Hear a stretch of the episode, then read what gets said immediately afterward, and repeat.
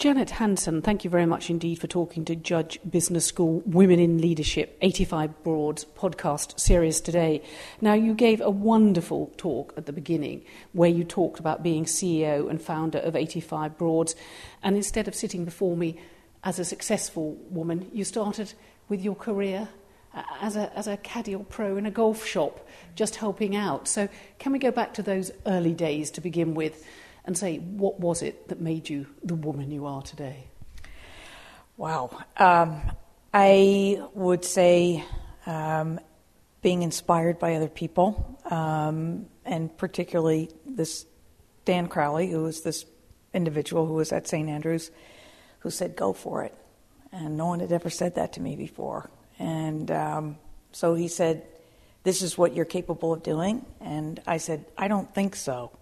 Um, so it was being inspired and challenged at an early age. And because I'm a competitive person, played athletics um, as a child and then a teenager, um, that that sort of um, spoke to my competitiveness. And if he thought I could do it, then I said, "Going to give it a try." And that's pretty much what I've done throughout my whole life. And so then you set out getting qualifications, going to business school, being told that your marks were the lowest ever and that you might fail. Can you talk us about a bit through that? Because what seems to me, when we traditionally think women always want to do twice as much work and be twice as diligent, you just told people not to fail you. Um, I think what I proved um, was that success is not necessarily based on grades. Uh, and so while I did not distinguish myself academically at Columbia Business School, um, I got great training, and I knew that if I went into a career path that really, um, you know, really leveraged my client and sales skills, that I was going to be extremely successful. And I absolutely, passionately believed that I had the skill set, the raw skill set, to succeed. Maybe not the grades, but definitely the skill set. And you did just reflect a little on your family background to say what made you succeed in sales and finance when others might not have dared to tread there. Um, I think I would attribute it very much to being, of all things, um, the middle child of three children. We're only a year apart, um, so I wasn't the oldest and I wasn't the youngest. I was smack in the middle, and so I think I always had to figure out ways um, to kind of differentiate myself. And um, I made that sort of a lifelong pursuit, which is, you know, what is it about me that really differentiates me from others? And so I spent a great deal of time studying people who were successful because I wanted to understand the attributes of, of what it takes to be successful from all different fields, from all different walks of life.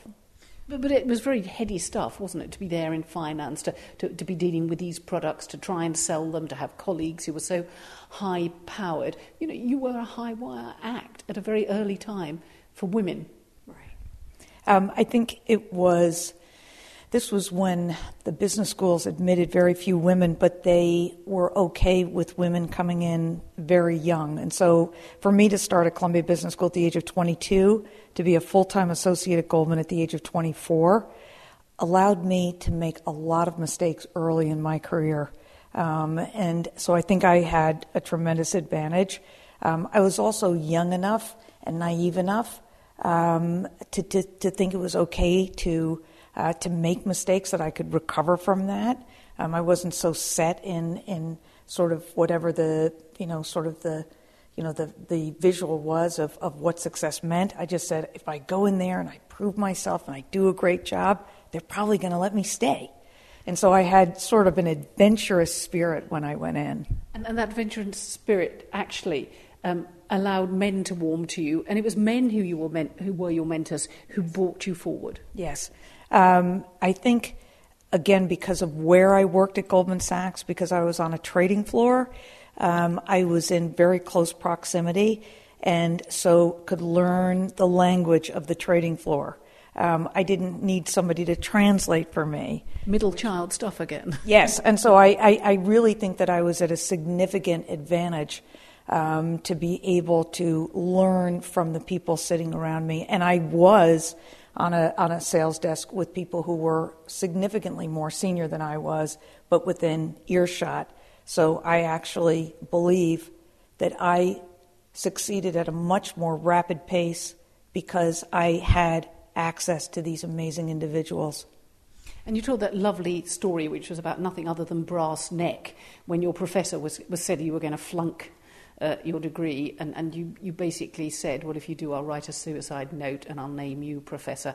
Um, have you had that sort of brass neck gall throughout your life? Um, yes, as a matter of fact, I, um, when I was in the training program, uh, it's a six month training program at Goldman Sachs, and um, they didn't think that I was ready for prime time. And so I had three bosses. There were three partners in charge. And um, they said, We're going to put you on probation. Um, and so I, I, let that go on for about two weeks. Probation, by the way, is code for we're probably going to fire you. Um, and so one day I walked into the first partner's office and I said, um, uh, The other two partners think it's okay if, if you let me off probation. And so the partner said, Well, if those two think it's okay, then I guess it's okay. And I went to the second partner and the third partner and said, The other two think it's okay. And to this day, they never ever figured out how I actually got off probation or who actually said it was okay.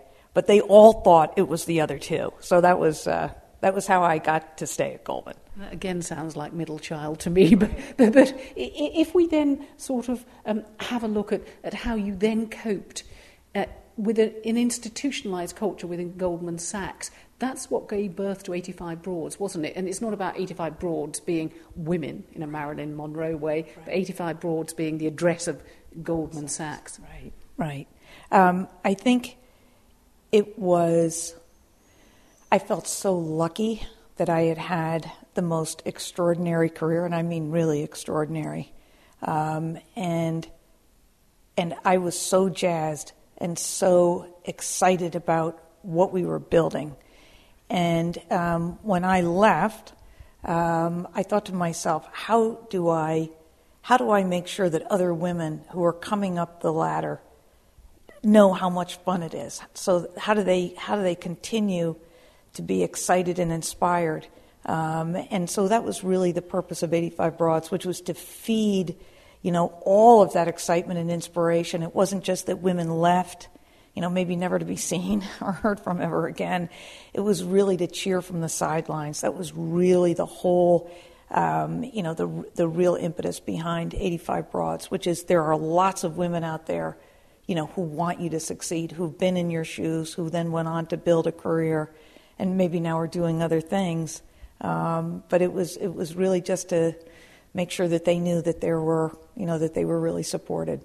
And then you connected it to Harvard because when you, you met some Harvard women, you think, well, why aren't they members too? So, in a, a Janet Hanson type way, you just opened up those doors and said, come on down. Right. And, and because in, in many, many ways, 85 Broads was probably too exclusive. Um, it was, uh, you know, the affinity was Goldman Sachs. You either worked there or you had worked there. Um, and I think what was so exciting um, about opening 85 Broads up as a network to other incredibly talented, trailblazing, super smart women um, was that smart women can do a lot of really amazing things together. And I think the, um, the thing that came as a surprise to Goldman Sachs, um, because remember, we launched 85broads.com in, in late 1999, and the question from a person on the management committee was who let her do that? And th- they were asking the right question, which is, but she's not in the building anymore. She doesn't work here anymore. So, how can she be starting a network for ex Goldman women? Okay, they got that, but current Goldman women as well. And I think that was really when the firm really started to understand the power of the internet um, and that we were going to build sort of what we called our cyber clubhouse you know, in a way that allowed women to benefit from having this relationship outside of the confines of 85 Broad Street. You then decided to leave the corporate culture and actually you set up a business with your, your husband. Yes. I'll come to your personal life in a minute. But, but that's a very bold step too, isn't, yeah. isn't it? Because in the world of finance, I mean, you had to borrow one and a half million. And, you know, you, there were times when it was tricky in terms of success or failure Was there a defining moment when you decided, I've got to do it now or I'll never do it? Um, very definitely. Um, after two years in the asset management division at Goldman Sachs, I felt that we had a, a deep enough knowledge base to try to launch our own asset management company. What really drove us to do that was that we wanted to work together. My husband and I really wanted to work together. And we wanted to create a life that allowed us to have, both of us, have tremendous flexibility so that we could, um, you know, spend probably more than the average amount of time with our kids. Um, and, and we wanted the freedom. We, we were willing to take the risk in order to have the freedom um, to be able to call our own shots. And I think that, that because we both wanted that so passionately, you know, we were able to, we were willing to work very, very hard to get it. And you did pepper in bits about your personal life in, into your lecture today at Judge Business School because you said it's, it's important, one, as a woman, to have a personal life mm-hmm. and not mm-hmm. just see the blokes having one and you're working so hard you don't get it. But two, in a jokey way about the failure of your first marriage, because you say that you need a supportive partner to succeed, right. that, that actually one needs the other, and yes. that's how you achieve success. Right. And I think the um, what women are finding um, today is um, that they have choices. They have a lot more choices than they think, um, which is if you're in a work environment that doesn't work for you, change it. And the one thing that I give myself tremendous credit for was yes, I did go back to Goldman Sachs because we did need one of us to be making a steady income, but I went back with a plan and I had a strategy. And I think oftentimes women may find themselves in a in a career path that is not all that satisfying, but they haven't figured out what's their exit strategy. And I think it's so critically important to always be thinking about what's your next gig? What are you going to do in your next act? Okay? And so when I went back to Goldman, I was very much thinking, you know, how am I going to take my knowledge base, you know, and then go out and do this on my own? And I think if more women sort of looked into the future and said, where do I want to be five or ten years from now? You know, it's not just wishful thinking, it's what do I need to get there? And you definitely did have what it took to get there. And in fact, you were collegiate in your values. You took other women with you, and, and talking today to other women helps mentor, helps encourage them in their career. But if you'd got an MBA from Judge Business School, you were putting your CV out to employers in the middle of this global recession. Mm-hmm. Surely it's never been tougher for women to succeed. Um, I think it's tough for everybody. Um, I don't even think that it's necessarily specific to women. I think it may be perceived to be tougher because it's ex- the, the whole global atmosphere right now, I think, is somewhat intimidating in that it does appear that, that, well, certainly in the United States, our unemployment rate is approaching 10%. Um, so there seems to be, the focus seems to be on how many people are losing their jobs, um, how many industries are, are, are uh, you know, cutting, uh, you know, workers by the thousands. Um, but there are great career opportunities. They just may not be in the traditional industries, you know, that have supplied, you know, a, a you know, a significant number of the of the uh, career paths in the past. For instance, in the United States, the two big ones would be consulting and banking. Um, Judge has a much more diversified portfolio in that their students tend to go into a variety of, of, of career paths. So they don't, they're not probably feeling the impact of the financial meltdown um, in, in terms of that industry, maybe as much as some of the business schools in the United States, certainly on the East Coast. Um, but I think it really comes down to, um, you know, the people used to get herded into banking and consulting, even if they didn't really want to do that. That's where the money was. Okay, and that was the guiding principle for a lot of people over the last decade. And I'm not talking about in the US, where you came out of school and you went into a career path that was going to pay you the most. I think now um, that the global meltdown has, has sort of leveled you know, the playing field in a, in a kind of a strange way, I think more people are choosing to follow their passions. Um, and, and really thinking about what is it that they want out of life. Because I think for the people who chase the money, um, you know, that, that, that's, that, that's, that's turned out to be kind of a, you know, a fairly, uh, you know, empty pursuit. You also, uh, you've got two children in their late teens, so you know all about flexible working. And the great thing about being self-employed in any business, even if it's a success, successful financial business, is you can make out or map out your own hours. Do you think that institutional changes like Great Britain's Equality Bill, the introduction perhaps throughout Europe of flexible working, do you think, do you think that national and international level changes at a government level can help you succeed in your career, or is it all down to you and your guts and your determination? I think it's it's probably a combination of both. But I have to tell you, um, you know, some of the great companies, global companies, have studied diversity. They've studied flex programs. They've studied, you know, different, um, uh, you know, benefits and perks for their employees to try to retain the best and brightest that they have. Um, and I think that they always viewed it as something that they would make available, um, you know, on a on a fairly limited basis. I think over the next five to ten years, that is going to change very dramatically because what flex is, what that's code for, is probably um, telecommuting. It's whatever is going to save money. And I think a lot of very smart policies are going to be enacted, you know, whether it's to cut down on, on uh, global warming or to make workers more efficient and more productive. Um, but clearly, there is a bottom line, um, uh, you know, focus, which is if it helps the company become more profitable, then they'll do it. So it's going to move, in my humble opinion, away from, you know, sort of where it's been traditionally, which is in the HR bucket, to really, you know, focusing on how do we compete globally um, and the only way you can do that is to make sure that your employees are really engaged and really happy. And everybody wants some sort of flex. Everybody.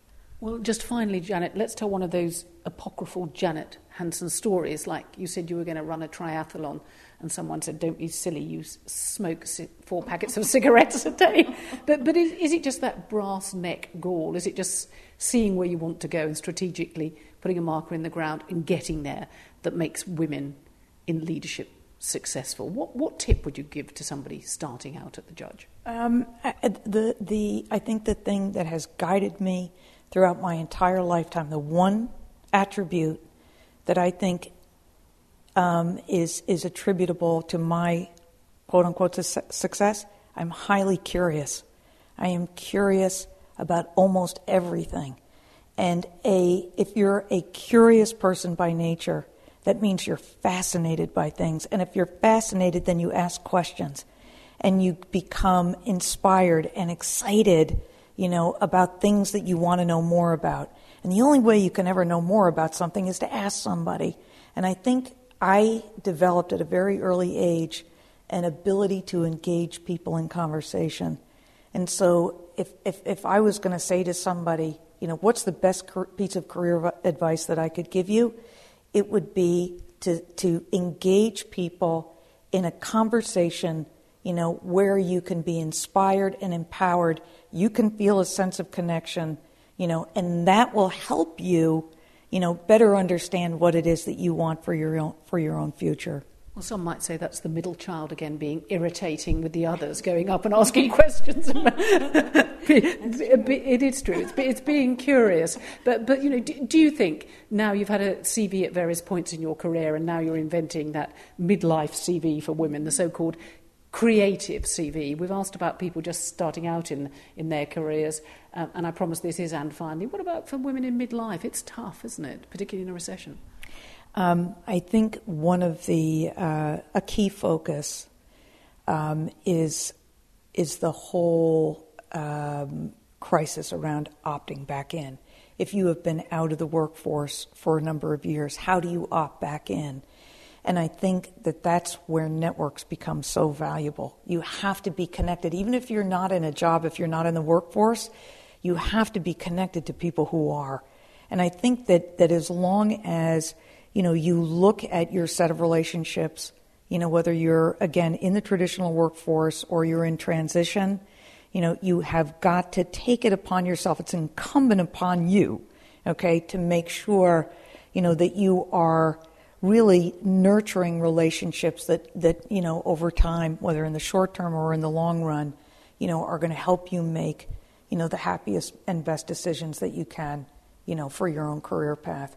But it is, it's hard yards, it's hard work, but you have to do it. And you have to follow your passion. Right, definitely.